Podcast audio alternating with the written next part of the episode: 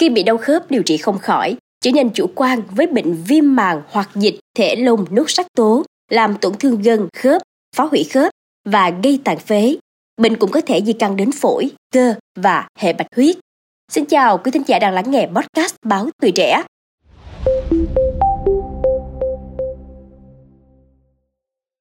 Tại bệnh viện E ghi nhận một trường hợp bé gái 12 tuổi bị sưng đau khớp gối, có nhiều đợt đi khám ở nhiều nơi với chẩn đoán viêm bao hoặc dịch khớp gối và điều trị nội khoa đáp ứng kém.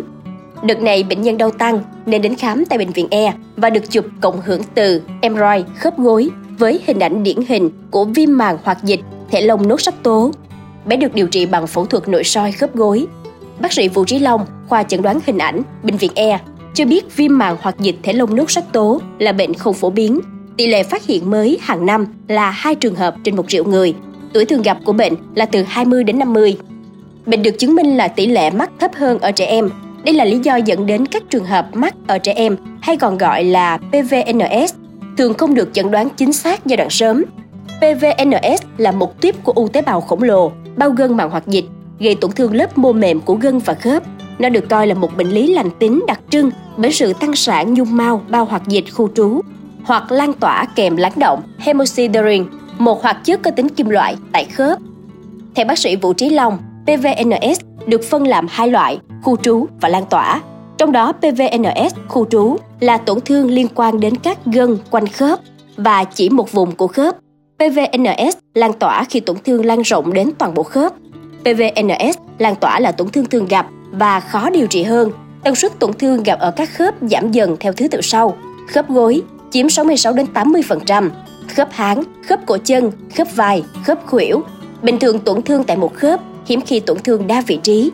Bác sĩ Long phân tích PVNS thường diễn biến chậm ngay từ đầu. Bệnh nhân có biểu hiện sưng đau khớp nhưng không rõ nguyên nhân. Thời gian từ khi bắt đầu có triệu chứng đến khi chẩn đoán xác định trung bình là 18 tháng. Tổn thương phá hủy từ từ dẫn đến cứng khớp và phá hủy khớp gây hạn chế biên độ vận động của khớp.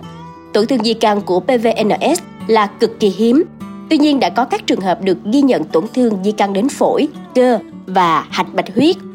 Phát hiện sớm các biểu hiện lâm sàng và MRI có vai trò quan trọng trong chẩn đoán sớm và điều trị thành công bệnh.